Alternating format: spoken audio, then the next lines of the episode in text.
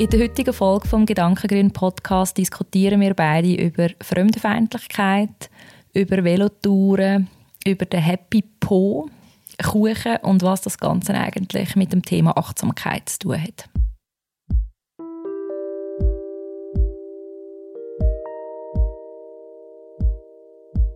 Hallo miteinander, schön hört ihr zu. Das ist der Gedankengrün Podcast, wo sich um das Thema Achtsamkeit mit sich selber und mit der Umwelt dreht. Wir sind Corinne und Jasmin. Und wir würden die Folge wieder starten mit etwas, was uns momentan bewegt. Und mich bewegt momentan das Thema Fremdenfeindlichkeit das Thema Rassismus und um es positiv auszudrücken, auch das Thema Toleranz und Miteinander, Verständnis. Weil es ist zum einen natürlich auch der Vorfall in ähm, Hessen, wo mich auch wieder so ein bisschen aufgerüttelt hat. Und zum anderen einfach immer wieder auch, was man hört, dass irgendwelche Neonazi-Gruppierungen ja, sich immer mehr so verbreitet oder man einfach immer mehr hört. Es hat auch viel mit dem ganzen Zeug rund um die AfD in Deutschland zu tun, wo ich einfach so ein bisschen merke, mh, das äh, beschäftigt mich ein bisschen. Es beschäftigt mich ähm, sicher auch zum einen, weil ich äh, dunkelhäutig bin und weil es schon mal so eine Phase gegeben hat, wo ich wirklich ein bisschen gemerkt habe, dass ich so in eine ähm, Achtsamkeit im Sinne von in also eigentlich nicht Achtsamkeit, sondern in eine so ein bisschen Angstsituation hineinkomme, wo ich mir einfach merke, ich weiß gar nicht, wie ich es auf Deutsch soll sagen, also das Beware. Mhm. Also ich laufe um und wenn ich finde, hm, möchte ich jetzt da durchlaufen oder es kommt mir äh, eine Gruppe von Männern entgegen, wo ich nicht so weiß, dass ich einfach wie so ein bisschen gemerkt habe, das mir dann ein bisschen unwohl gewesen. Und ich bin dann in das Gefühl auch ein bisschen reingegangen und habe gemerkt, das will ich eigentlich nicht. Also ich will eigentlich nicht rumlaufen und müssen Angst haben, es könnte sich hinter jeder Person irgendein Rassist oder ein Nazi oder so verstecken und ich bin jetzt in jeder Situation ein potenzielles Opfer von, von Rassismus. Das habe ich dann wie für mich entschieden, das möchte ich eigentlich nicht, weil das ist auch mega schlimm. Also für beide Seiten. Weil du tust ja dann auch Leute, die vielleicht gar nicht das Gedankengut haben, einfach stigmatisieren. Und trotzdem merke ich jetzt wieder aufs Neue, dass es einfach etwas mit mir macht. Und ich habe fest gemerkt, dass es einfach extrem wichtig ist, dass man auch über das reden kann. Ähm, was macht es mit mir? Und ich finde es einfach auch mega wichtig, dass man so ein bisschen allgemein schaut, dass man einen Austausch hat. Mhm. Und eben vielleicht auch mal einen Austausch aus seiner Bubble raus. Also ich merke das ganz fest, ich befinde mich halt voll in einer Bubble, außer vielleicht am Arbeitsplatz, aber dort hast du halt die Lehrerbubble, das ist ja auch, ist ja auch eine Bubble. Und ja, ich glaube, dass es einfach dem, sehr wichtig ist, dass man es miteinander schafft und es gibt ja auch sehr viele gute Organisationen und Gruppierungen, die das auch fördern. Das finde ich super, weil ich glaube, wie dass das ähm, ganze Gedankengut, das ganze rassistische, fremdenfeindliche Gedankengut sehr aus einer Position von Angst und Unverständnis mhm. kommt fürs Gegenüber und fürs Fremde. Und ich glaube, wenn man das kann zugänglicher machen und merkt, aha, das Fremde, vor dem ich vielleicht Angst oder Respekt habe, ist ja auch einfach nur ein Mensch mit, mit eigenen Gefühlen, mit einem Job, mit einer Familie, mit, mit einem Hintergrund und ich das ein bisschen verstehe, dann ähm, tut sich vielleicht eben auch die Fremdenfeindlichkeit abbauen. Mhm. Und ich merke, wie so ein bisschen, es ist jetzt nicht das Thema, wo ich voll drin hineingehe und mich ähm, auch aktiv engagiere, zum Beispiel in einem Verein oder in einer Gruppierung, aber ich merke einfach, dass es beschäftigt mich und ich finde es extrem wichtig, dass man einen Austausch hat und vor allem eben, dass man auch die Leute, die zum Beispiel ein sehr rechtsradikales Gedankengut haben, dass die auch nicht einfach per se nur best werden oder nur ähm, abgestempelt werden, hey, das, was ihr möchtet oder sagt, ist falsch, obwohl ich natürlich finde, es ist falsch. Aber dass man versucht, auch für diese Position Verständnis zu haben und zu schauen, was braucht es als Gesellschaft, damit sie einfach das Gedankengut gar nicht haben oder dass vielleicht eben die negativen Gefühle gar nicht so viel Platz bekommen. Mhm. Ja, das ist jetzt, also merke ich, dass mich das gerade recht berührt. Ähm, und zwar ist mir jetzt so der Gedanke durch den Kopf, also es sind viele Gedanken durch den Kopf, aber einer war so, gewesen, ich sitze wie vis von dir und schaue dich an und ah ja, du bist dunkel. Aber es ist wie, es spielt so keine Rolle. Und ähm, dass es eigentlich mega krass ist, weil ich so das wir haben so viele Gemeinsamkeiten. Und ich würde uns wie so eigentlich als gleichwertige, gleichgestellte Frauen ähm, würde ich uns jetzt bewerten oder benennen. Und du schlägst dich mit Themen auseinander. Oder musst dich zwangsläufig auch immer wieder mit Themen auseinandersetzen, wo ich einfach nicht muss, weil ich jetzt halt einfach zufälligerweise mit einer weißen Hautfarbe aus der Welt gekommen bin. Und das, also weißt, dass, dass, ja, dass ich mir einfach ganz viele Gedanken nicht muss machen muss, weil ich, weil ich eine andere Hautfarbe habe. Und das, das, das regt mich dann recht irgendwie zum Denken an. So, ja. Ja, und ich denke, das ist einfach auch ähm, ein wichtiger Schritt. Oder das ist schon mhm. mal eine sehr eine schöne Erkenntnis, dass du auch sagst, ah, ah krass, ähm, stimmt. Oder mhm. das zeigt auf die einen Seite auch, hey, es ist dir wirklich gleich. Und ich erlebe mhm. das immer wieder, ähm, dass wenn so Themen aufkommen, dass die Leute um mich herum auch wirklich erstaunt sind, weil es ist jetzt auch nicht etwas, wo ich die ganze Zeit darüber mhm. rede, weil ich es auch mega wichtig finde, dass ich mich nicht über das definiere zum Beispiel. Und es ist auch für mich mega schön, weil ich wirklich das Gefühl habe, dass in dem Umfeld, wo ich mich befinde, werde ich einfach grundsätzlich als Jasmin wahrgenommen und nicht als «Ah, du bist eine dunkelhäutige Frau». Mhm. Und trotzdem ist es so, ich habe das auch schon ähm, im Gespräch zum Beispiel mit meiner Mami ähm, gehabt, weil meine Mama ist ähm, weiß und mein Vater ist dunkelhäutig und ich bin Mischling. Und ähm, ich glaube, selbst für die eigene Mutter ist es manchmal nicht so mhm. klar, was das für mich als Mensch bedeutet. Und es ist auch für mich nicht immer ganz klar, was es bedeutet, weil wenn du in einer Situation, also wenn ich in einer Situation inne bin und ähm, ich er erlebe gewisse Reaktionen, dann bin ich nicht so programmiert, dass ich gerade als erstes denke, ah, das ist jetzt sicher, weil die Person ähm, nicht gerne dunkelhäutige Menschen hat, sondern mhm. dann denke ich in erster Linie einfach, ja, die findet mich jetzt halt nicht so toll. Mhm. Und das möchte ich auch weiterhin mhm. so denken. Aber der Punkt ist wie, ich weiß es halt nicht. Mhm. Wenn ich mein Leben in der Retrospektive nochmal anschaue und ich finde, ich habe grundsätzlich ein sehr erfolgreiches ähm, Leben, wenn man das so darf mhm. sagen oder habe ich immer noch, aber ich weiß es schlichtweg nicht. Es mhm. kann ja mhm. sein, dass es Situationen gibt, wo gewisse Sachen passiert sind, die nicht passiert wären, wenn ich nicht dunkelhäutig wäre. Mhm. Und das kann ja sowohl positiv als auch negativ mhm. sein. Und das, ich finde es einfach mega spannend und ja, ich merke einfach, wie es betrifft mich dann nochmal auf einer anderen Ebene, wenn ich so wirklich so gewisse mhm. Sprüche und Parolen und vor allem Gedankengut von Menschen mitbekomme, wo ich so denke, wow. Ja wow, das ist ja heftig, ja. was die Leute für das Konstrukt haben. Und natürlich, oder, ich meine, die ganze Wahrnehmung ist konstruiert und jeder Mensch hat halt einfach seine eigene Wahrnehmung und das gründet auf deine eigenen Erfahrungen und Überzeugungen und wenn du diese Überzeugung hast, ja, zum Beispiel alle dunkelhäutigen Leute sind so und so und alle Leute, die ähm, Moslems sind, sind so und so, dann findest du auch überall immer wieder Bestätigung in dem. Und mhm. ich glaube, das ist auch ein bisschen das Problem, dass es dann so eine kollektive Bewegung irgendwie ja, gibt. oder auch so eine kollektive Verhärtung. Oder? Also, dass man, ich glaube, wenn man die Chance hat, die Begegnungen zu machen und zu merken, ähm, also wenn, wenn man dann also nicht, dass ich das vor dir, also du bist nicht die, die Person in meinem Umfeld mit der ja. dunklen Haut.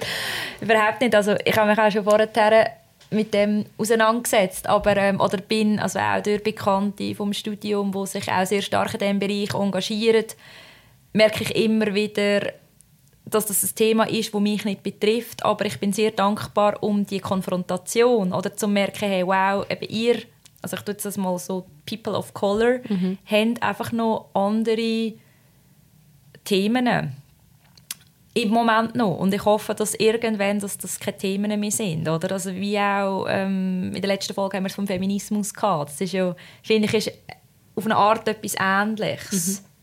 Stimmt das so? Für, also Weißt du, wie ich das meine? Ja, absolut. Es geht Oder dass es so darum, Themen sind, dass eine Ungleichheit, genau. ist eine Diskriminierung aufgrund von, von, von, von einem, einem Merkmal, Merkmal, wo keine Diskriminierung mehr darf sein und es braucht, wir sind jetzt irgendwie jetzt mit dieser Bewegung innen, oder? Dass, dass, äh, ob es jetzt um Hautfarbe geht, um Religion, um sexuelle Orientierung, um Geschlecht, das ist egal, sondern irgendwann wird, also hoffe ich ganz, ganz fest, dass, dass die Welt wird gleichgestellter sein Und ich glaube, da ist extrem viel am tun im Moment. Ja, ja das glaube ich auch. Mhm. Und mich hat auch eine ähm, Dokumentation, die ich geschaut habe, auf SRF recht bewegt. und ich habe einfach ein bisschen Fernsehen geschaut und dann ist die gekommen. Ich habe gedacht, das ist jetzt so spannend. Es ist um ähm, Libanon gegangen und dass der Libanon in dem ganzen, ähm, mit der ganzen arabischen Welt so ein bisschen eine Sonderstellung hat. Und dann haben sie halt wirklich auch die verschiedenen Konfliktpunkte ein beleuchtet und das ist ja alles sehr komplex. Ich tue mir überhaupt nicht anmaßen, dass ich das nur annähernd, annähernd verstehe. Aber es ist dann zum Beispiel auch davon, oder es hat auch davon gehandelt, dass zum Teil wirklich Leute im eigenen Land sich gegenseitig ja bekriegen, weil sie an einer anderen religiösen Gemeinschaft mhm. angehören und dass das dann wirklich so ist, dass die Leute in der gleichen Straße leben und dann ist so die Hetze losgegangen und dann hat man eigentlich einfach seinen eigenen Nachbar umgebracht, einfach nur, weil er ein Sunnit ist, zum Beispiel, mhm. und man selber ist halt ein Schiit. Mhm. Und ich weiß nicht einmal ganz genau, ich kenne mich nicht ganz genau aus mit dieser Strömung, aber ich finde es einfach krass, dass das ein Grund ist, jemanden zu töten, obwohl mhm. du vorher mit dem friedlich Tür an Tür gelebt mhm. hast. Und dann haben sie jetzt aber auch, ähm, auch eben Organisationen in die Welt gerufen oder gegründet, wo es genau darum geht, dass man sich wieder so ein bisschen auf mhm. Gemeinsamkeiten besinnt. Ja, und das ist einfach, also wenn ich jetzt dir da gerade ins Wort falle, äh, ist das auch das, was mir vorher durch den Kopf ist, dass, dass wir eigentlich ähm, in solchen Situationen oder dann viele Menschen, dass es so darum geht, uns zu separieren, uns abzugrenzen, ähm, und es gibt natürlich auch viele Unterschiede. Ich meine, das, das ist ja nicht etwas, das man muss, äh, verleugnen muss. Und das ist ja auch das, was dann die Herausforderung ist, wenn verschiedene Kulturen aufeinander prallen. Ich meine, ich glaube, das, das muss man auch nicht ähm, abstempeln als das ist ja kein Problem. Ja. Weil das kann ein Problem sein. Aber was ich interessant finde in dem ist, dass es eben auch sehr viele Gemeinsamkeiten gibt. Und ich glaube, eine gewisse offene Haltung äh, ist, ist extrem wichtig in dem Innen. Und auch so das, ähm, das Differenzieren, also dass man dass man einfach nicht alle Leute kann in den gleichen Topf hineinschmeißen kann. Das geht einfach nicht. Und das führt zu mehr Problemen, als sie löst. Ja. Mhm, das glaube ich ja. auch. Und trotzdem ist es immer eine Frage von der Ansicht. Oder? Also eben, sieht man Gemeinsamkeiten und sieht man auch die Chancen? Mhm. Oder konzentriert man sich einfach nur ja. um das, was trennend ist und um das, auf das, was schwierig ist? Ja. Aber das ist wieder fest, finde ich jetzt irgendwie gerade recht interessant. Das ist so eine Grundhaltung, denkt es mich, wo man kann sich auf das eine oder auf das andere konzentrieren. Ja, bei allem. Und auch in dem Innen, ähm, man kann, man kann irgendwie mit Freude und Neugier einander begegnen und neue Sachen kennenlernen, ähm, vielleicht auch etwas Neues für sich entdecken, ob jetzt das ähm, Essen ist von einer anderen Kultur, ob das äh, Seiten sind, ob das Werte sind. Ich meine, ich finde, wir, also, wir haben unsere Werte da, aber ähm, ich finde andere Kulturen also manchmal würde ich gerne auch mit anderen Werten leben. Oder also, mit, also gesellschaftlich gesehen. Mhm. Ähm, ja, wo, wo, wo man doch eigentlich nur kann voneinander auch profitieren ja. ja, und das ist, wie du sagst, es ist eine Grundhaltung. Und ich merke, meine Grundhaltung ist zum Beispiel, ähm, dass ich grundsätzlich allen Leuten mit Respekt begegne. Mhm. Und ich habe das extrem gemerkt, halt auch im Job, weil ich arbeite in einem relativ grossen Lehrpersonenteam. Wir sind bis zu 60 Leute, wenn man alle, alle zusammenzählt. Und es ist ja völlig logisch, dass man, wenn man so ein grosses Team ist, dass es halt Leute gibt, die sind einem ähnlicher, näher, man hat mehr Gemeinsamkeiten und mit anderen hat man weniger Gemeinsamkeit. Aber ich merke immer wieder, eben, wenn du irgendeinen Anlass, wenn wir irgendeinen Anlass haben und du sitzt jetzt neben jemandem, du halt sonst im Alltag vielleicht nicht so viel zu tun hast, und du gehst mit Interesse an das an, eben wie du sagst, mit einer offenen Haltung und einfach grundsätzlich, hey, ich kann doch bei jeder Person etwas Neues kennenlernen oder ich finde sicher mit jeder Person irgendeine Gemeinsamkeit, weil die eine Gemeinsamkeit ist ja wie schon gegeben, wir sind beide Lehrpersonen und arbeiten mhm. am gleichen Ort. Aber dann ist das auch eine Grundhaltung, also möchte ich das, möchte ich mich auf Gemeinsamkeiten besinnen, dann sage ich einfach, nein, das ist sicher ein Doppel. Oder? Also, mhm.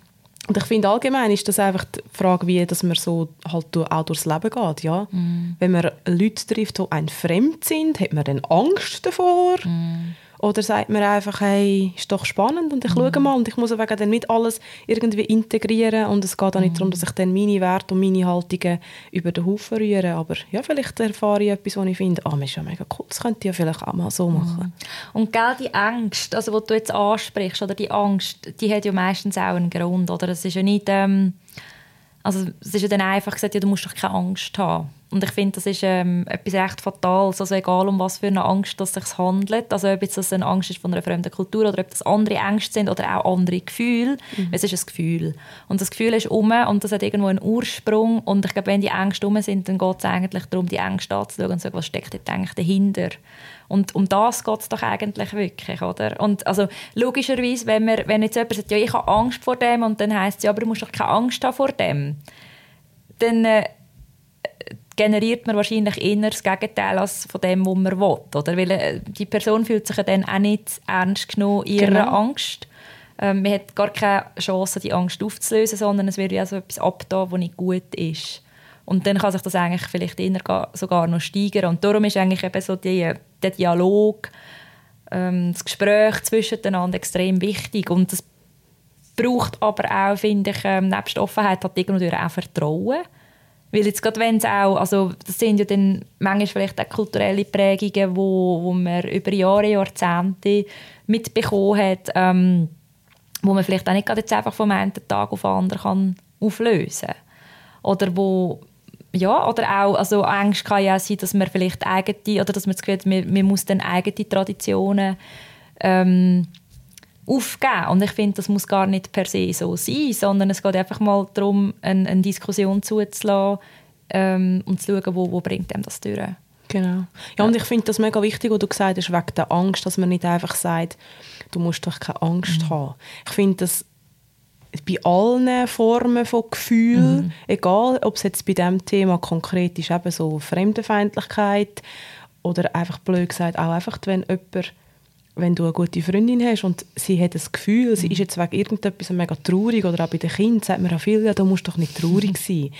Das ist mir jetzt in letzter Zeit auch ein paar Mal begegnet. Dann tut man eigentlich wie das Gefühl von dieser anderen Person nicht annehmen. Genau. Auch wenn man es wahrscheinlich gut meint, ja. indem man sagt, ja, du musst doch nicht Angst ja. haben oder ja, es ist doch nicht nötig. Ja. Aber du tust wie dieser Person das absprechen. Ja. Weil wenn sie das fühlt, ist es für sie selber eine Tatsache. Das nützt nicht, wenn man dann sagt, ja, du musst doch nicht. Aber es ist so. Mhm. Und ich finde, es bringt viel mehr, wenn man eben auch bei eben wieder zurück zum Thema Fremdenfeindlichkeit anschaut und sagt, aha, okay, mhm. da sind gewisse Ängste, gewisse Sorgen um. Mhm. Und wie du sagst, dann muss man das annehmen, mhm. die sind um. Und mhm. dann muss man schauen, wie kann man da wirklich jetzt mhm. an diesen Ängsten arbeiten, dass die sich vielleicht sogar auflösen können. Mhm. Aber ich, das habe ich zum Beispiel auch gemerkt in den letzten Jahren in diesen politischen Diskussionen, ist es mir zum Teil wirklich manchmal ein bisschen auf die Nerven gegangen, dass man auch so gewisse Initiativen ähm, von einer SVP zum Beispiel einfach im Vorhinein so abgetan haben, so wegen, das ist ja mega lächerlich und das, ja. das äh, nimmt ja sowieso niemand ernst und so. Mhm. Und da finde ich zum Beispiel ganz fest, das hat sich jetzt auch schon verbessert, aber da finde ich ganz fest,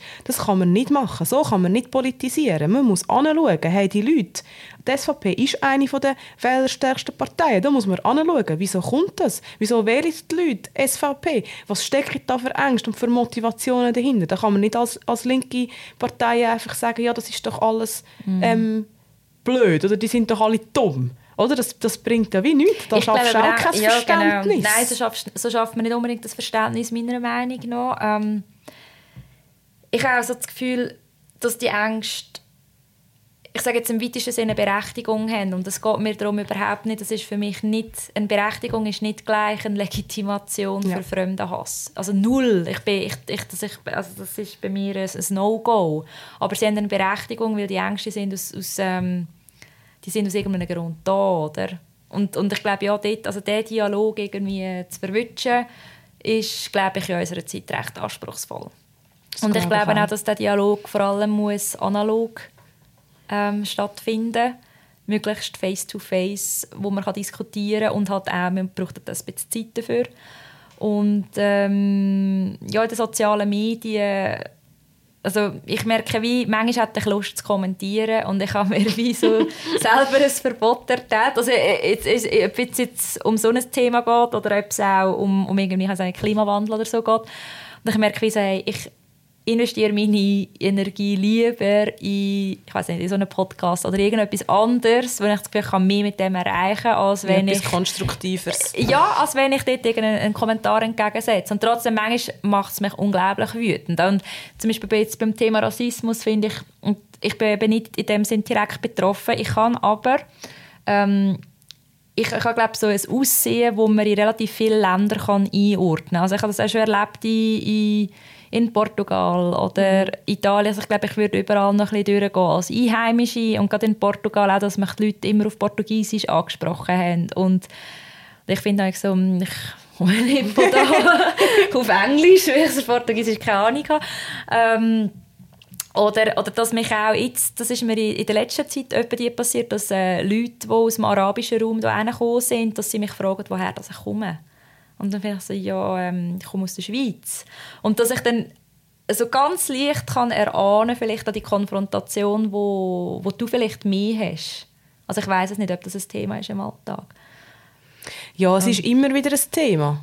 Und weißt, ich meine, das ist jetzt etwas sehr Persönliches, aber für mich ist natürlich die Konfrontation nochmal eine ganz andere, weil wenn ich jetzt zum Beispiel beide Elternteile ähm, aus Angola hat und wir wären eingewandert oder ich hätte wirklich konkret mit meiner Familie ähm, ähm, Migrationsgeschichte und hat aber auch einen Bezug zu der Kultur zu dem Herkunftsland, dann wäre das glaube ich nochmal etwas ganz anderes, wenn mich jemand würde fragen, woher kommst du? Weil dann könnte ich sagen, ich äh, komme ursprünglich aus Angola. Dann wäre das ganz eine andere Geschichte. Aber bei mir ist es halt so, dass ich wie gesagt ähm, eine Mutter habe, die Schweizerin ist ähm, einen Vater habe, den ich nicht kenne, der auch nicht in der Schweiz lebt. Ich bin noch nie in Angola gewesen, und ich bin ähm, väterlicherseits adoptiert. Ich bin in Ovalde aufgewachsen, in einem sehr konservativen Umfeld. Und ähm, ich habe eigentlich das Leben lang probiert zu beweisen, dass ich Schweizerin bin, obwohl ich so aussehe, wie ich aussehe. Mm. Und ich merke auch, wenn ich jetzt davon erzähle, es ist ein etwas Schmerzhaftes, mm. weil das heißt eigentlich auch, dass ich einen gewissen Teil von mir eigentlich eine recht lange Zeit von meinem Leben wie so ein bisschen verleugnet habe. Obwohl du es mhm. ja offensichtlich nicht kannst verleugnen kannst. Mhm. Man sieht es. Mhm. Und ich mache das aber auch heute noch, dass wenn mich jemand fragt, woher kommst du, dann sage ich aus Obwalden. Und das mhm. ist ein bisschen blöd, das merke ich inzwischen mhm. auch, weil das ist so ein bisschen wie, ich tue so ein bisschen jemanden challengen. Ich mache das aber auch gerne ein bisschen weit, weil ich wie so ein bisschen finde, du musst ein bisschen umdenken in deinem Kopf. Nicht mhm. jeder, der heutzutage, oder jede, hey, die heutzutage dunkelhäutig ist, ist nicht Schweizerin. Mhm. Sondern es gibt mhm. ähm, Schweizerinnen und Schweizer mit dieser Hautfarbe und Schweizerinnen und Schweizer mit, mit dieser Mischung und Herkunft. Ich meine, wir leben in einer globalisierten Welt. Es ist das Jahr 2020. Mhm.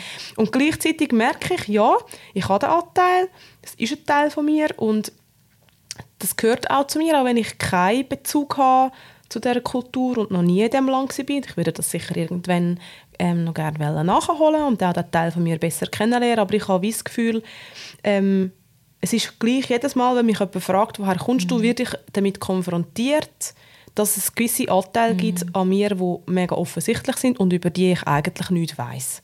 Und das ist einfach nochmal ein anderer Prozess, glaube ich. Und ich habe immer wieder auch mit anderen Leuten, die so gemischt sind, wie ich, genau auch solche Gespräche, was es heisst, du bist wie zwischen Tisch und Bank.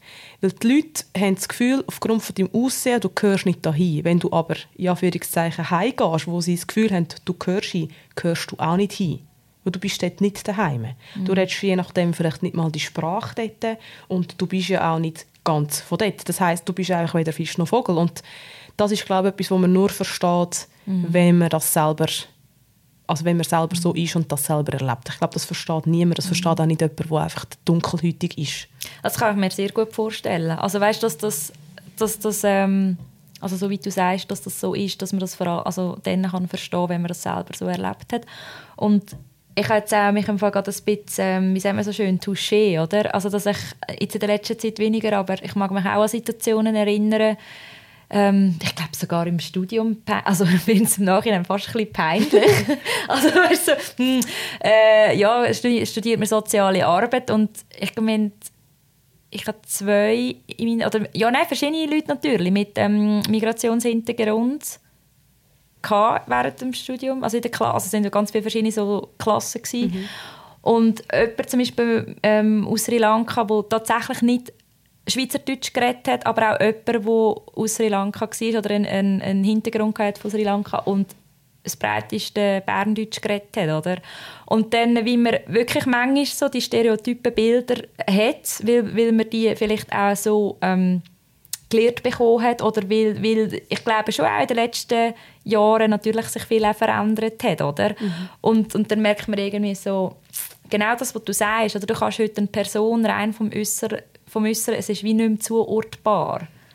Und für uns jetzt so Anfangs 30 das schon, ist es wieder anders einzuordnen als vielleicht Leute, die ein paar Jahrzehnte, Jahre älter sind. Und ich glaube, Leute, die wieder jünger sind für uns, für die ist das nochmal schon viel normaler. Bei uns früher in der, in der Primarschule, da hast du wie können Leute mit einem Migrationshintergrund können an einer Hand abzählen. Ich glaube, das ist heute nicht mehr so. Mhm. Und das ist ja gut, dass es nicht mehr so ist, oder? Oder dass, ja, also, dass also, es verliert, aber eben, dass, dass, dass, dass man einfach deswegen halt ja, andere Themen hat. Oder auch, auch vielleicht ist es auch, gell, hat das auch mit diesen Gefühlen zu tun, annehmen, also dass es ja auch ein, ein, ein schmerzhafter Prozess ist, je nachdem. Ja, mhm. ja und eben, ob man es gut findet oder nicht, ist auch wirklich gleich. Es ist ja. einfach so. Ja. Und das heisst, dass wir als Gesellschaft den Umgang damit ja. dürfen finden. Ja. Und weißt, ich finde es zum Beispiel auch immer mega spannend, wenn du sagst, ja, man hat automatisch die ähm, Vorurteile, ja. vielleicht auch ein bisschen, oder einfach die Muster, das hat jeder. Also das mhm. habe ich auch. Aber mir ist nicht gefeit davon, das meine ich mit Nein. dem. Oder? ich, ich fühle mich auch teilweise wirklich so Ah ja, und zwar, weißt du, wo, wo ich wirklich manchmal, das jetzt, ob jetzt in dieser Diskussion jetzt gerade oder eben von, von Ihnen beiden, die ich vorher erwähnt habe, wo immer wieder auch Sachen postet auf Facebook, die ich lese und finde so, ja, also mhm. ähm, Scheiße, äh, reite ich voll rein. Absolut. Aber das ist ja der Witz, das passiert auch mir. Das Lustige ist ja immer, dass sich die Leute zum Beispiel per se nicht vorstellen können, dass wenn man selber dunkelhäutig ist, dass man auch rassistisch sein kann. Doch, natürlich oh. kann man das. Und ja. man kann auch selber ähm, schubladisieren und Vorurteile ja. haben, weil jeder Mensch hat das. Und das ist auch in Ordnung. Die Frage ist ja einfach nur, wie das man nachher mit dem umgeht. Ja. Ich meine, wenn ich in Luzern einen schwarzen Mann auf der Straße treffe, habe ich automatisch, das ist ein Bruchteil von einer mhm. Sekunde, hast du oder habe ich, das hat wahrscheinlich jeder, eine mhm. Assoziation. Mhm. Und meine erste Assoziation ist wahrscheinlich auch nicht, aha, ja, der ist sicher schon mega lang in der Schweiz und kann wahrscheinlich Schweizerdeutsch, mhm. sondern dann erwartet man wahrscheinlich, dass wenn man jetzt mit dieser Person redet, dass man dann auf Englisch mhm. redet. Weil es gibt ja auch tatsächlich viele ähm, Migrantinnen und Migranten in Luzern, ähm, wo ja, kein Schweizerdeutsch können. Und wie du sagst, wenn man die Leute anschaut, dann es ist ihr nicht irgendwie mhm. auf die Stirn gestempelt. Du weißt es einfach nicht und du musst die Person zuerst mhm. kennenlernen oder zumindest mit ihr ein paar Worte wechseln, dass du weißt, mhm. was ist da, mhm. was steckt da dahinter. Und das ist einfach eine Tatsache und man kann es gut finden oder man kann es nicht gut finden, aber es mhm. ist eine Tatsache und eben, ich finde grundsätzlich, dass es einfach schön ist, wenn man sich die Offenheit bewahrt und ja, ich merke halt, es ist immer wieder auch für die Leute schwierig, wie stelle ich eine Frage weil mm. eben, ich merke zum Beispiel die Frage, woher kommst du? Das ist die falsche Frage. Mm. Weil ich finde, wenn du möchtest wissen, offensichtlich, wenn man mit mir redet, merkt man, ich bin Schweizerin. Zumindest bin ich schon genug lang da, dass ich den Dialekt beherrsche. Und den Rest weisst du noch nicht. Und mhm. wenn du jetzt möchtest wissen, warum bin ich dunkelhäutig und was ist mein Hintergrund und so, dann finde ich, dann fragt man einfach nicht, wo kommst du mm. her? Das ist die falsche Frage. Mhm. Weil wenn ich dich frage, wo kommst du her, dann sagst du mir wahrscheinlich, du bist von Luzern. Oder du sagst mir, wo du aufgewachsen mhm. bist. Mhm. Aber wenn man bei mir möchte wissen, was dahinter steckt, dann fände ich zum Beispiel die schönere Frage, was hast du für Wurzeln? Ja, das wäre jetzt gerade meine Frage gewesen. Was wäre denn, weißt du, jetzt für dich eine, eine, eine Frage, die du findest? Ja, oder ja, ich finde zum Beispiel, man kann fragen, ja. Ähm, was hast du für Wurzeln? Ja. Weil es ist ja offensichtlich, ich habe sicher irgendwelche ähm, Wurzeln, die yeah. dunkelhäutig sind. Das ist ja wie klar, das sieht man mir an. Oder man kann auch einfach sagen, hey, look, ich weiß nicht ganz genau, wie ich das richtig mhm. fragen kann, aber ich sehe, du bist dunkelhäutig. Mhm. Mhm. Was kannst du mir darüber mhm. erzählen? Weißt, weil ich sage immer so, ich finde es auch schwierig, wenn wir People of Color einfach sagen, ja, das ist mega rassistisch, wenn man das so fragt und bla bla bla. Mhm. Und dann, wenn man ähm, nicht dunkelhäutig ist, weiß man gar nicht so richtig, oh Scheiße, was kann ich denn jetzt überhaupt noch sagen oder fragen, mhm. dass die mhm. Person nicht meint, ich mhm. bin ein mhm. Rassist. Das finde ich auch ganz wichtig. Mhm. Auch dort muss ein Dialog können mhm. stattfinden und man darf die Unsicherheit auch ausdrücken. Aber ich möchte einfach sagen, und zwar ohne Vorwurf, aber ich möchte einfach sagen, wenn du jemanden fragst, der dunkelhäutig ist, woher kommst du, ist das für mich eine Suggestivfrage. Weil du suggerierst ja. damit, die Person kommt nicht von da und das kann verletzend sein. Und darum finde ich, fragt man das gescheiter nicht so. Mhm. Und sonst stellt man vielleicht voran, hey, schau, ich weiß nicht genau, wie ich das mhm. soll fragen aber... Mhm. Ich finde ich finde das irgendwie mega interessant, weil wir haben nie über das geredet, -mm. also außerhalb von dem Podcast, oder? Und ähm, ich habe ich ha dann irgendwann habe ich so gefunden, ah, es nimmt mich eigentlich noch Wunder, was, was hast du für eine Geschichte oder was hast du für eine Wurzel? Und dann habe ich irgendwie mir so gesagt, weißt du, eigentlich spielt das gar nicht so eine Rolle. Also, oder ich habe, ich habe mich dann recht bewusst gefunden, irgendwann wird das wie mal das Thema werden, aber ich muss es jetzt eigentlich gar nicht wissen. Und das geht mir jetzt eben gerade wieder durch den Kopf, weil hättest jetzt du eine, eine, ähm, eine weiße Hautfarbe, würde ich dich das auch nicht fragen.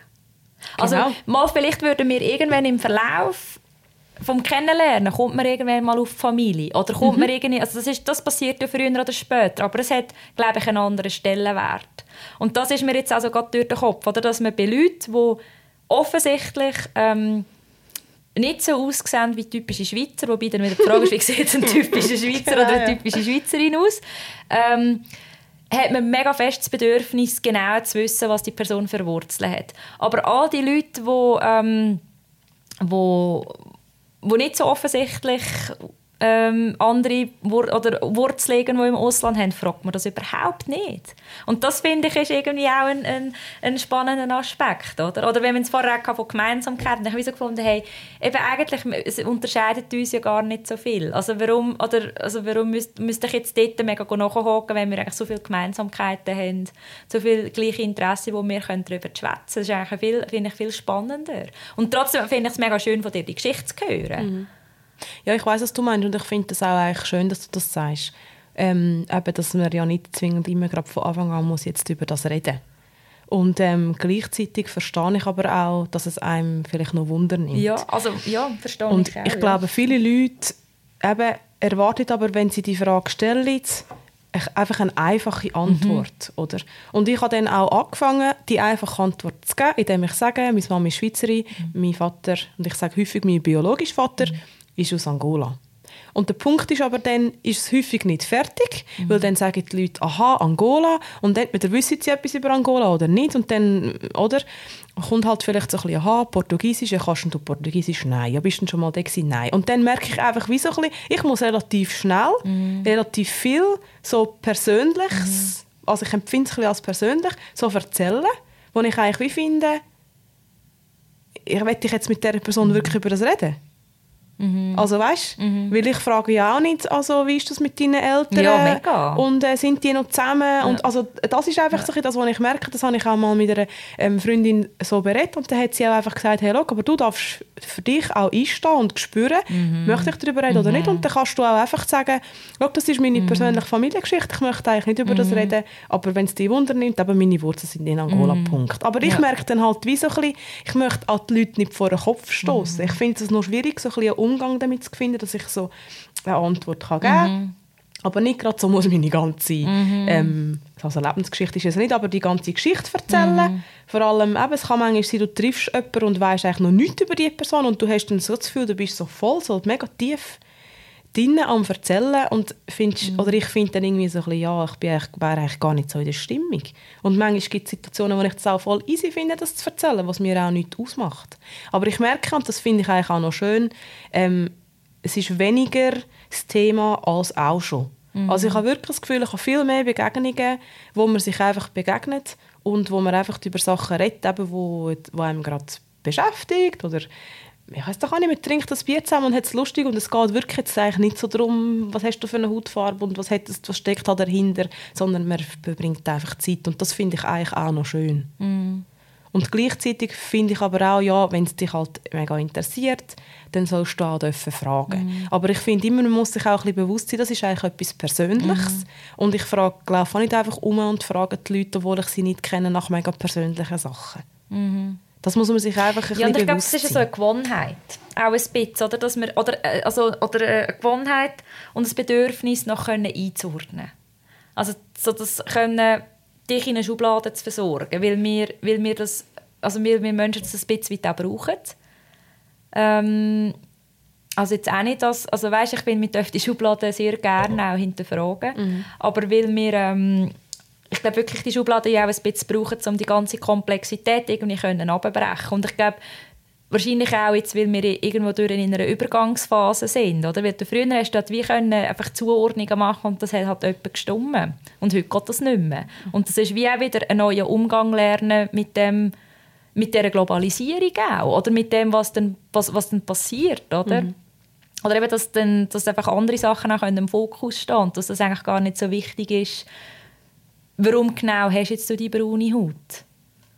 Also, das jetzt auch nicht... Ich finde es manchmal im Fall auch mega schwierig, über die Sachen zu diskutieren, weil ich mir jetzt gerade überlegen, ja, wenn ich jetzt sage, ja, es ist gar nicht so wichtig, weißt, das kann ja dann auch wieder irgendwie ähm, etwas auslösen. Ja, also, weißt, ich meine, es soll dann auch nicht abwertend sein, sondern in dem Sinne bei mir so, das ist nicht ähm, gemeint so im Sinne von, das ist nicht das Wichtigste. Ja, und auch gemeint, also ich rede jetzt, ich ja. nicht für dich reden, aber wahrscheinlich auch gemeint im Sinne von, wenn man sich auf das konzentriert, dann konzentriert man sich aber wieder eher auf etwas Trennendes als auf etwas Verbindendes. Genau. Ja, voll. Oder? Weil schlussendlich sind wir beide Menschen, wir sind beide Frauen, wir ernähren uns beide vegan, wir sind beide zu Luzern daheim und wir haben aufgrund von dem schon so viele Gemeinsamkeiten, wo wir stundenlang darüber yeah. reden In diesem Podcast und auch nebenbei, dass man ja nicht zwingend muss als erstes über das reden Ja. ja. Genau. Und ich glaube auch, es ist ähm, sehr wichtig, dass man darüber redet. Und es ist auch sehr wichtig, dass man eben auch dort wieder so die Sachen wie Angst oder man mm. will es irgendwie zuordnen können, dass man dem Raum gibt. Mm. Und gleichzeitig glaube ich auch, es ist eine Übergangsphase. Und ich habe zum Beispiel auch viel mit meinen Jugendlichen in der Schule über das Gespräch, weil ich habe viele Jugendliche, die haben keinen Schweizer Pass und dann gibt es dort auch so, wie so ein bisschen, also ich sage jetzt mal Fronten, das tönt ein bisschen hart, die sind ja nicht gegeneinander, aber so verschiedene oder Lager, wo mhm. wie die einen sagen, ja, ich habe zwar keinen Schweizer Pass, aber ich fühle mich eigentlich gleich mhm. als Schweizer oder Schweizerin, ich bin da daheim. Und dann gibt es solche, die haben keinen Schweizer Pass, aber ganz klar sagen, ich bin Portugies mhm. oder ich bin Italienerin. Und das Lustigste finde ich eigentlich die, die einen Schweizer Pass haben und dann gleich sagen, ich bin nicht Schweizer, wo ich dann auch merke, da werde ich ein bisschen verrückt, weil ich so finde, doch, bist du. Und du ähm, darfst dich an mehreren Orten daheim fühlen, aber ich finde es ganz wichtig, dass du auch anerkennst, du bist da daheim, deine Familie ist da, deine ähm, Freundinnen und Freunde sind da, du gehst da in die Schule, du darfst da eine Lehre machen, du darfst da Geld verdienen, du darfst da von dem ähm, super Gesundheits- und Sozialsystem profitieren. Also doch, du bist Schweizer, du hast einen Schweizer Pass, du bist da daheim. Und dann merke ich aber auch, vielleicht tue ich einfach meine mhm. Wahrnehmung überstülpen. Ich sage nicht, dass sie das nicht fühlen dürfen, aber ich finde, wie, das ist ja schlussendlich auch das, was viele die Leute aus dem rechten Lager dann vorwerfen. Ja, darum sage ich mir Eidgenossen, weil Papierschweizer kann jeder sein, oder? Und dann muss ich das aber den Jugendlichen und ich habe wirklich letztes ja. Mal im Zug mit ein paar Jugendlichen so eine Diskussion gehabt, auch wirklich manchmal ein sagen, hey, aber in dem, dass ihr euch so mm. verhaltet, tun ihr genau das beführen, ja. was die sagen. Ja. Genau das. Mm. Weil wenn du einen Schweizer Pass hast und von dir behauptest, du bist kein Schweizer, dann tust du Unrecht. Ja, und ich finde auch,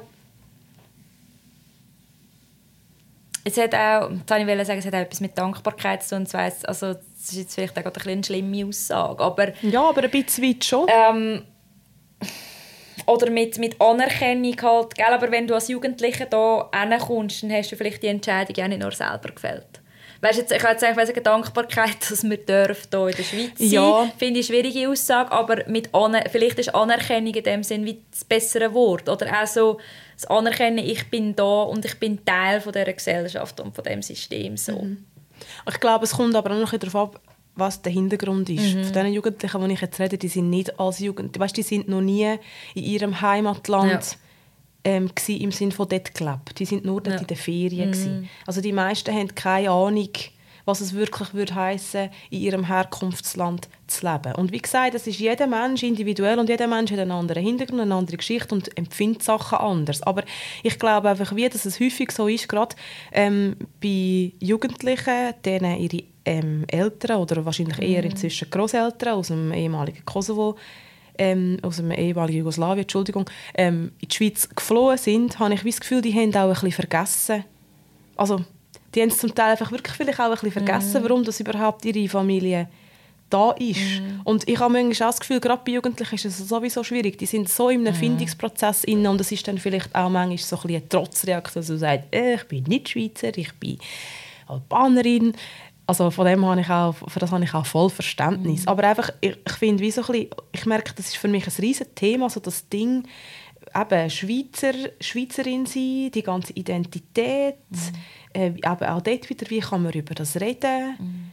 und wie kann man das einfach das ganze Thema auch so behandeln, dass es halt nicht eben nur die Leute vom rechten Lager, die sonst schon finden, die sind alle so undankbar und so, dass sie dafür da sind, dass man das wie nicht nur beführt. Mhm Gleichzeitig eben verstehe ich das mega, weil je nachdem, aus welchem Grund man da ist, ist man da tatsächlich nicht dankbar. Mhm. Sondern es ist halt einfach, ja, und, und hey, eigentlich will ich daheim genau. sein, aber daheim kann ja, ich genau. einfach gerade nicht sein wegen dem genau. scheiß Krieg. Und dann finde ich, ja. ist es auch von uns, die halt da geboren und aufgewachsen sind und uns als Teil von dieser Kultur sehen, auch einfach zu sagen, ja, du musst halt dankbar sein. Mhm.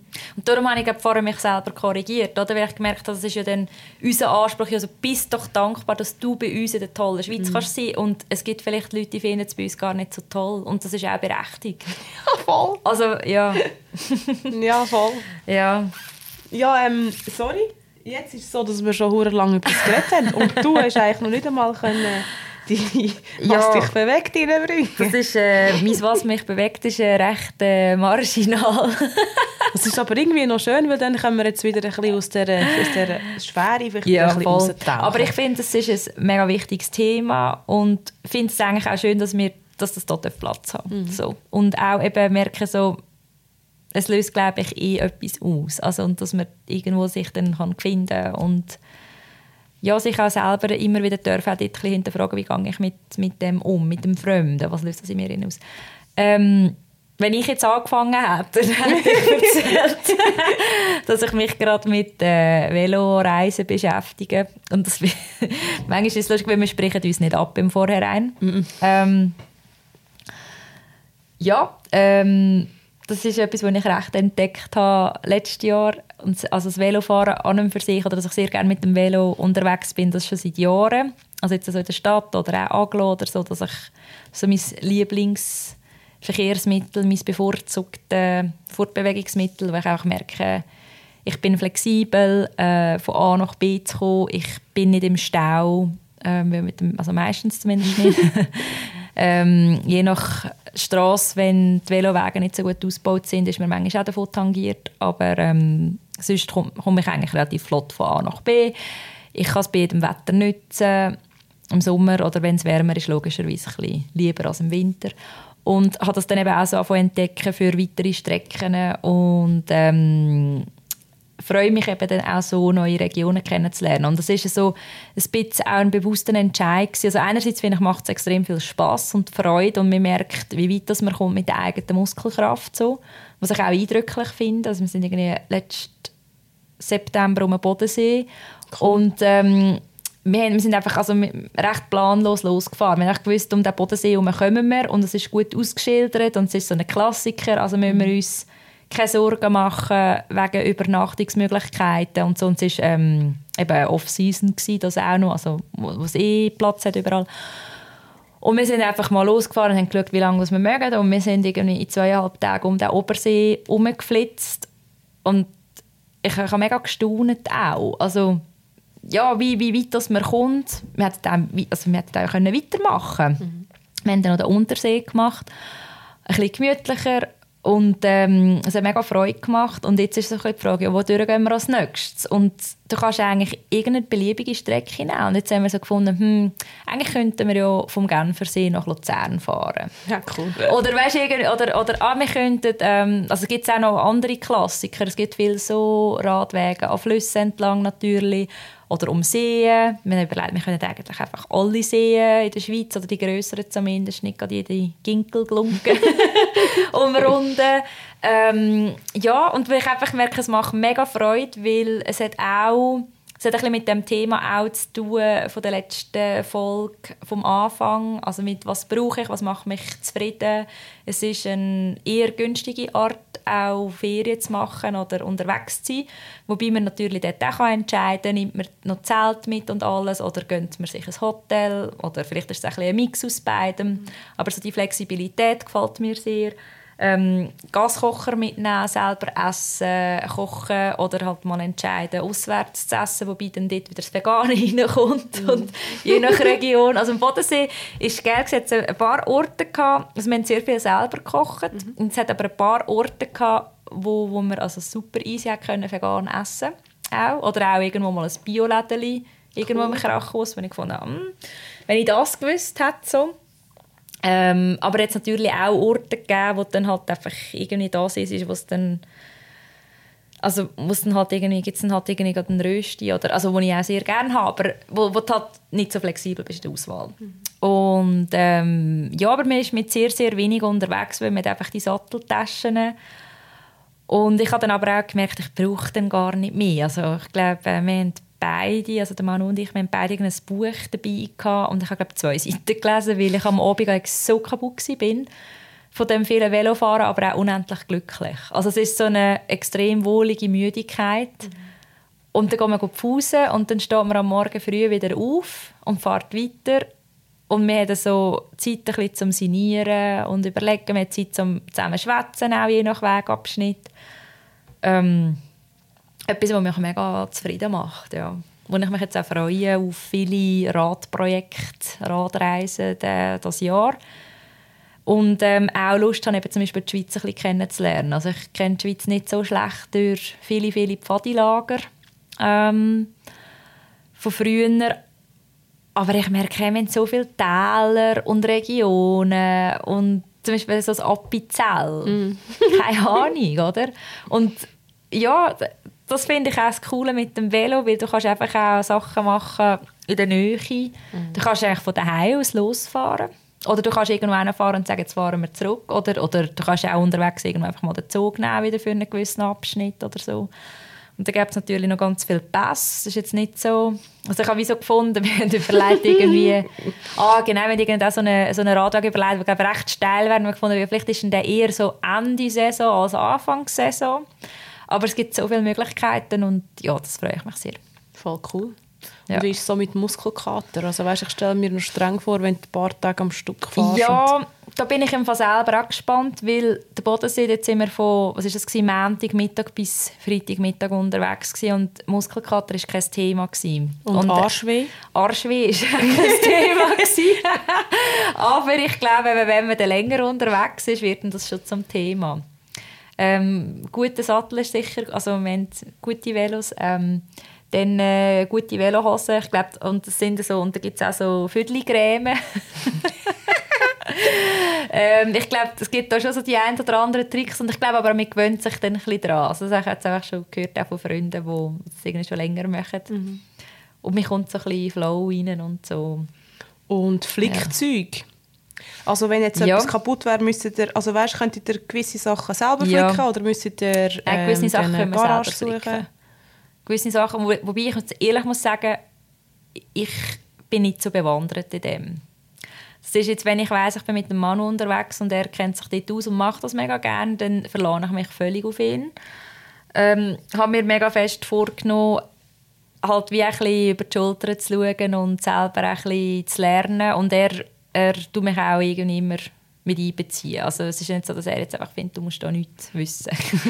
also, wenn es um Gleichberechtigung geht, ähm, ja, ist das auch, finde ich das auch gut? Oder, also ja, ist das für mich auch gut zu wissen, wie ich das selber kann.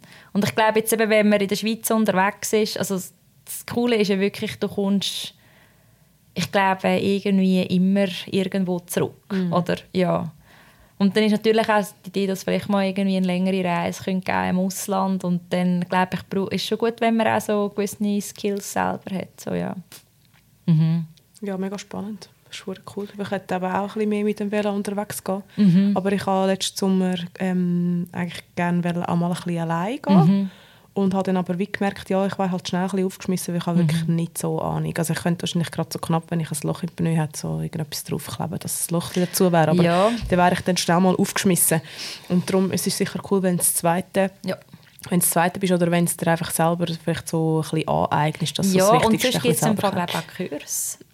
Also weißt du, irgendwie, weiß auch nicht, bei einer bei einem Veloladen oder so. Ja, einfach, und ich glaube, eben eine Hexerei ist es eigentlich nicht ich merke bei mir manchmal, also, dass ich so das Gefühl habe, ich kann das nicht oder ich will das, ah, das interessiert mich gar nicht so. Und das ist eigentlich meistens wie so der grösste, ähm, wie soll ich sagen, der grösste, das grösste Hindernis. Ja.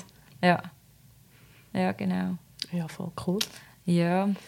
Ja, wir haben eigentlich noch, wir können es einfach noch kurz behandeln, so das Thema Achtsamkeit oder also wir haben so gemerkt, ähm, aufgrund von einer Rückmeldung so, ähm, was hat eigentlich auch, also weil wir davor reden, dass es um Achtsamkeit geht, mit sich selber und mit der Umwelt und gemerkt haben, für uns liegt das recht auf der Hand, aber dass das scheinbar gar nicht so ähm, klar, klar ist, was das eigentlich bedeutet. Und wir haben gefunden, wir wollen das noch besprechen heute. Ja. Mhm. Einfach kurz beleuchten, weil wir haben ähm, über äh, Veganismus geredet, in der letzten Folge über Massentierhaltung und jetzt heute sind wir halt ein bisschen hängen geblieben ähm, beim Thema Fremdenfeindlichkeit oder ja, beim Thema, wie geht man überhaupt mit mit Fremdem um. Und ähm, ja, also eben für uns ist es glaube ich klar, dass ganz, ganz viele Themen gehören so zu dem Überbegriff Achtsamkeit. Aber vielleicht kannst du schnell sagen, was so für dich die Quintessenz ist von der Achtsamkeit. Ähm, ich finde eine Definition im Fall irgendwie recht schwierig. Wenn ich jetzt für mich selber, also wenn ich Achtsamkeit für mich selber definiere, dann ist das, dass ich eigentlich wie so zu mir selber schaue und aber auch mich selber wahrnehme. Und wahrnehme, wie, wie geht es mir mit etwas, wie fühle ich mich. Ähm, und aber auch, was hat das für Auswirkungen? Das ist jetzt so eine sehr spontan, eine spontane Definition. Und auch also das zum einen und zum anderen auch so zum im Moment sein. Und zum Beispiel, also Achtsamkeit hat für mich auch damit zu tun, das, was ich mache, mache ich. Und ich mache nicht zehn verschiedene Sachen miteinander. Wobei, also eben, du lachst, ich hätte sagen, innerlich gelacht, das ist so die Idealvorstellung, oder? Dass ich jetzt, jetzt sind wir am Podcast aufnehmen, jetzt machen wir einfach das und jetzt bin ich nicht noch, also da bin ich wirklich, glaube ich, recht achtsam gerade. Mhm. Und jetzt bin ich nicht noch nebenbei am Laptop und jetzt mache ich noch das und dieses und daheim ist es manchmal furchtbar. Und dann merke ich, ich merke oft, dass mir so das Zerstreute nicht so gut tut. Also ich kann, ich kann gut einmal irgendetwas multitasken, aber es, es ist wie so eine, so eine Phase. Aber ich schätze es auch sehr, ähm, mich einfach auf etwas zu konzentrieren. Und das ist für mich auch Achtsamkeit. Mhm. Oder auch, auch zu schauen, hey, wie, wie geht es eigentlich im Gegenüber oder wie geht es eigentlich in dem rundum. So, sowohl für sich schauen, aber auch für andere oder so für das größere Ganze. Mhm. Ja, ich kann das eigentlich alles unterschreiben, was du sagst. Und für mich kommt dann noch so der Aspekt dazu, ähm, von, du hast gesagt, sich selber warnen mhm. und auch urteilsfrei ja. wahrzunehmen. Bewertungsfrei. Ja. ja. Und da kommt für mich noch sehr stark auch der Aspekt von der Gesundheit dazu. Mhm. Weil du hast jetzt zum Beispiel auch gesagt, ja, eben Multitasken. Ich glaube, es geht dann nämlich nicht unbedingt darum, ob man es kann. Ich glaube, ganz viele Leute ja. können multitasken. man macht, aber ich glaube, die meiste Zeit macht man mhm. mehrere Sachen gleichzeitig. Und das stimmt eigentlich, das ist mir jetzt auch bewusst, wo du das sagst. Also wenn wir Podcast aufnehmen, dann bin ich einfach da. Mhm. Dann mache ich mir auch nicht Gedanken, ob ich nachher noch muss mhm. einkaufen muss oder ob ich äh, noch muss Wäsche abnehmen muss oder ähm, irgendetwas wegen der Schuhe, sondern dann bin ich einfach da. Und ähm, ich glaube, das ist nämlich wirklich auch ein bisschen das Problem, dass man in unserer Gesellschaft wie auch ein bisschen die Erwartung hat, dass man auch gut kann, gewisse Sachen mhm. gleichzeitig machen kann und möglichst effizient. Aber die Frage ist, wie tut das deine Gesundheit beeinflussen? Mhm. Es ist einfach nicht hure gesund. Mhm. Und ich glaube, ja, achtsam, Achtsamkeit allgemein, da gehören so viele Themen rein, wo es einfach darum geht, ähm, selber zu sich Sorge zu haben, zu seiner eigenen Gesundheit, und zwar sowohl körperlich als auch mental. Und genau darum finde ich, es hat so viele mhm. Themen, die reinfließen. Ich meine, wenn wir jetzt auf, auf die heutige Folge zurückschauen, die Fremdenfeindlichkeit, mhm. das hat auch mega viel mit Achtsamkeit mhm, zu tun. Also einfach ja. anzuschauen, was habe ich eigentlich für Muster, was habe ich für Vorurteile, wie gehe ich mit dem um, wie beeinflusst das mich, wie beeinflusst das die anderen Menschen, wie beeinflusst das die Gesellschaft. Mhm. Also ich finde, das hat mega viel mit mhm. Achtsamkeit zu tun. Mhm. Und ich meine, das Thema Veganismus ist für mich ein sehr ein krasses Achtsamkeitsthema, weil es geht darum, ähm, was in sich, in sich, also ganz einfach, wenn wir nur mal beim Thema veganer Ernährung sind, mhm. hat das für mich auch mega viel mit Achtsamkeit zu tun, dass man sich einfach mal überlegt, Essen ist nicht nur einfach ein Vorgang, sondern da hängen so viele Sachen zusammen und was macht das mit mir und wie mhm. fühle ich mich und ähm, bin ich mir bewusst, dass eigentlich alles verbunden ist und dass, wenn ich Entscheidungen treffe für, mein, für meine Ernährung, was das heißt für unsere Welt. Also, ja. Mhm. Und das ist eigentlich wirklich, finde ich, auch wahrscheinlich jedes Thema übertragbar. Und ähm, schon, ich glaube, so die Intention dahinter ist, oder eben hinter dem Podcast ist, dass wir beide uns eine Welt, wo wieder ein bisschen eben einen achtsameren Umgang hat mit sich selber und der Umwelt, dass wir das uns beide wünschen. Und darum aber darf ich auch alles, was uns in dem Sinn bewegt, hat halt jetzt auch in diesem Podcast Platz. Und darum ist es jetzt nicht ein reiner äh, veganer Podcast oder ein reiner, ich weiß auch nicht was, Podcast, sondern das hat halt alles auch mit, mit Nachhaltigkeit zu tun. Oder? Also ich meine, mhm. das Thema Rassismus hat auch mit Nachhaltigkeit in der Gesellschaft zu tun. Wie, wie gehen wir miteinander um, was hat das für Auswirkungen? Und ähm, das sind einfach die Themen, die uns bewegen so oder so, wo wir Lust haben, darüber zu reden. Mhm. Und vielleicht auch Achtsamkeit, wie so ein bisschen mehr im Alltag leben können. Ich glaube, so in einem strengeren Sinn wäre Achtsamkeit für mich auch dann noch Meditieren, Yoga, ähm, Achtsamkeitsübungen, ganz, also ganz, ganz spezifisch.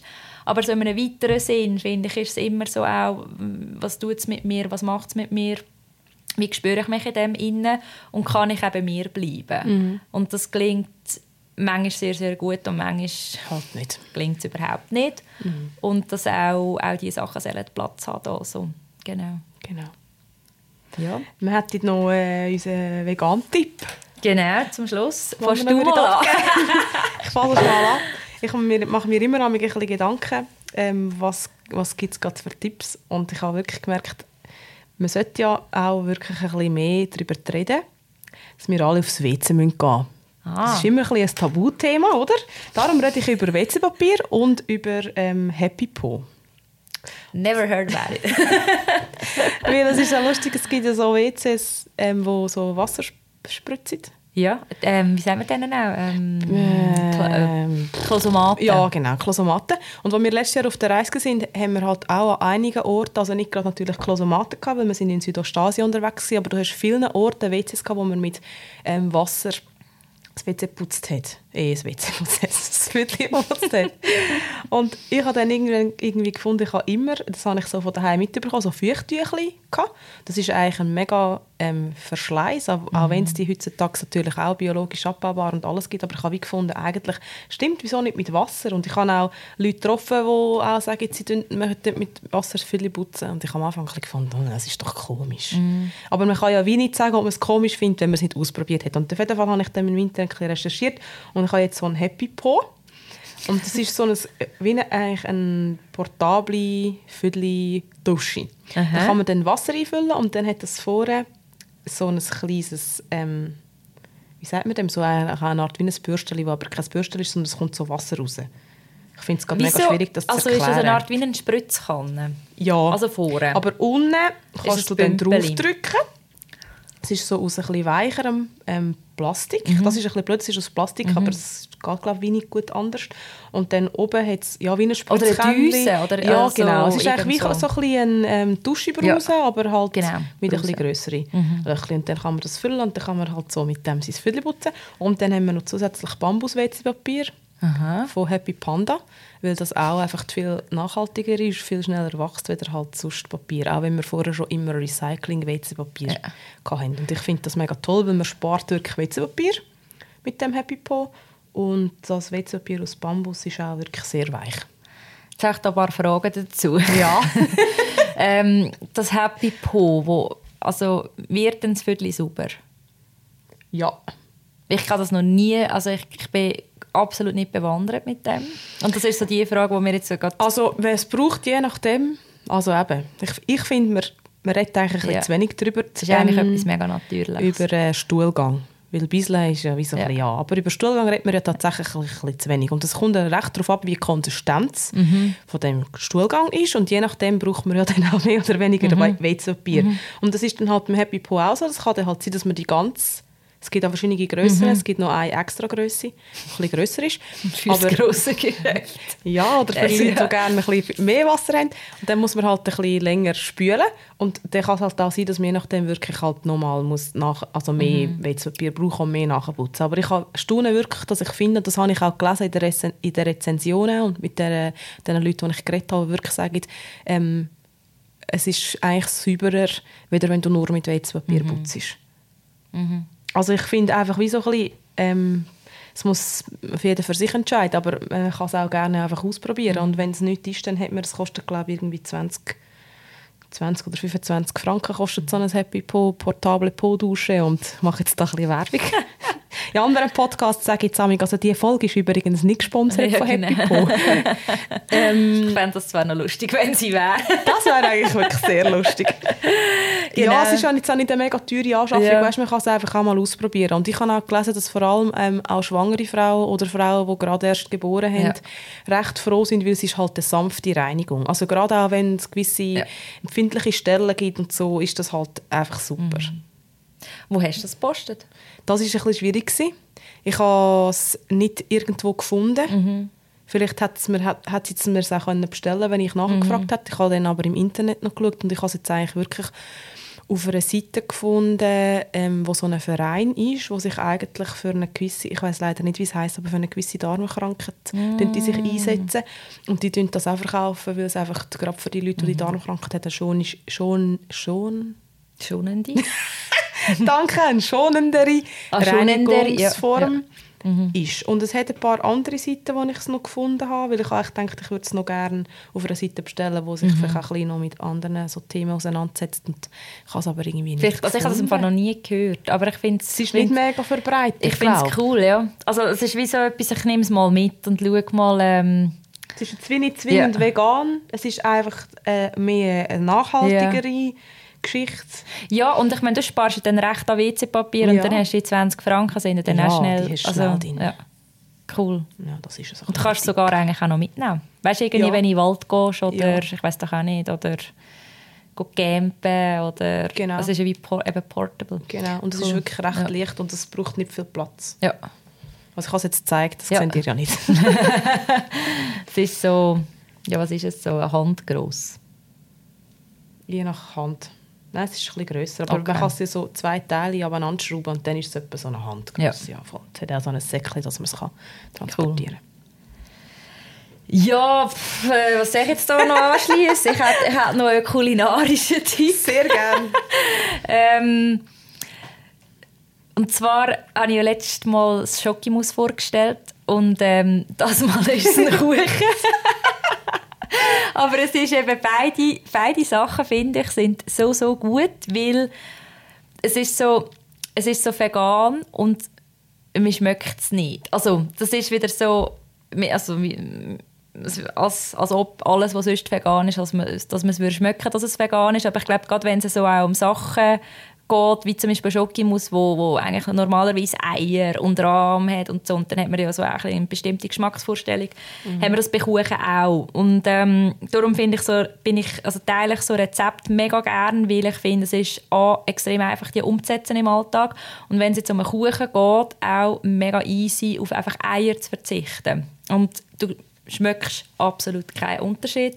Und auch von der Konsistenz her ist es nur der Hammer. Also es ist ein, ein stinknormaler Cake, ähm, ein Marmorkuchen, aber man kann natürlich auch einen Schokokuchen daraus machen oder man kann einen Zitronenkuchen daraus machen oder was auch immer. Und der funktioniert mit ähm, unfancy Zutaten, also mit Sachen, die man in der Hause hat. Ähm, es hat Maizena drin anstatt Eier und es hat äh, Öl drin anstatt Butter und es hat ich muss überlegen, was ist noch das dritte? Öl. Ja, Milch. Nimmst du einfach Milch, genau. oder? Ja, Pflanzenmilch. Und der Rest ist einfach äh, Zucker, Mehl, Backpulver, ein bisschen Zitronensaft. Und es sind wirklich einfach so Sachen, wo ich das Gefühl habe, haben wir eigentlich plus minus daheim. Oder wir haben es einfach viel daheim und es ist auch mal etwas, was ich spontan backen kann. Und er hebt. Der Kuchen hebt und ich habe wirklich schon viel ausprobiert vegan. Ähm, und es ist gewisses Zeug sehr gut gelungen, gewisses Zeug völlig abverheilt. Oder bei so Küchen, die dann eher ein bisschen auseinanderbröseln. Und der, der hebt einfach seidefein und ich finde es mega geil. Und das war so etwas bei den Eiern, wo ich äh, in den letzten Jahren nach und näher habe verzichten, weil ich irgendwann so gesagt habe, ich möchte eigentlich Eier, wenn dann nur noch als Rührei oder Spiegelei konsumieren, aber nicht mehr unbedingt nichts, was was gar nicht so wichtig ist. Also, oder wo, wo ich es nicht rausschmecke. Und jetzt bei einem Kuchen finde ich, es, es macht so Sinn, das zu ersetzen. Oder? Weil es geht auch ohne. Ein Rührei kannst, also ja klar kann man auch, also gibt es auch Rezepte, ich finde, man schmeckt, also das ist eine andere Geschichte. Ja, voll. Aber jetzt bei diesem Kuchen ist es irgendwie wie, du hast eigentlich ein ident, mehr oder weniger ein identisches Resultat. Es ist vielleicht sogar noch gesünder. Je nach Inhaltsstoff. Ja. Das ist so mein Tipp zum Abschluss. Ich das Rezept sehr gerne verlinken. Und ich finde übrigens auch mega toll Zugetti-Kuchen. Mm. Das liebe ich, weil der Kuchen wird richtig geil, saftig. Mhm. Und weil ich finde, trockene Küche, das ist immer für mich der Horror. Mhm. Wenn irgendjemand so einen Cake backt und der staubt fast, wenn es ist. Das finde ich so grusig. Da esse ich wirklich lieber keinen Kuchen. Ja. Also es kann passieren, no offense, aber das finde ich einfach nicht fein. Und ich habe wirklich angefangen, zu machen. Aber einfach im du schmeckst es überhaupt Im nicht. Sommer. Ja. ja, das wäre aber auch ein spannendes bin- Thema, weil man sagt ja eigentlich, das hast du sicher auch gelesen, ähm, das ist glaube ich Kapitel 2 oder so von der ähm, Ausbildung zur veganen Ja. Ernährungsberaterin, dass eigentlich ökologisch wichtiger ist, weder saisonal.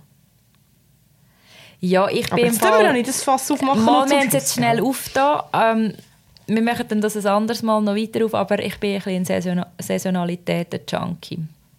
Genau. Wir tun das Fass aber ein anderes Mal weiter bearbeiten. Ich schreibe es auf. Jasmin ist am Aufschreiben, dass wir das nicht vergessen. Und ähm, ja, wir hoffen, dass, dass ihr äh, den ein oder anderen Input könnt mitnehmen und freuen uns wie immer über eure Rückmeldungen, über eure Inputs, über eure Anregungen, Gedanken und wünschen noch ganz eine gute Zeit. Bis zum nächsten Mal. Macht's gut. Tschüss. Ciao. you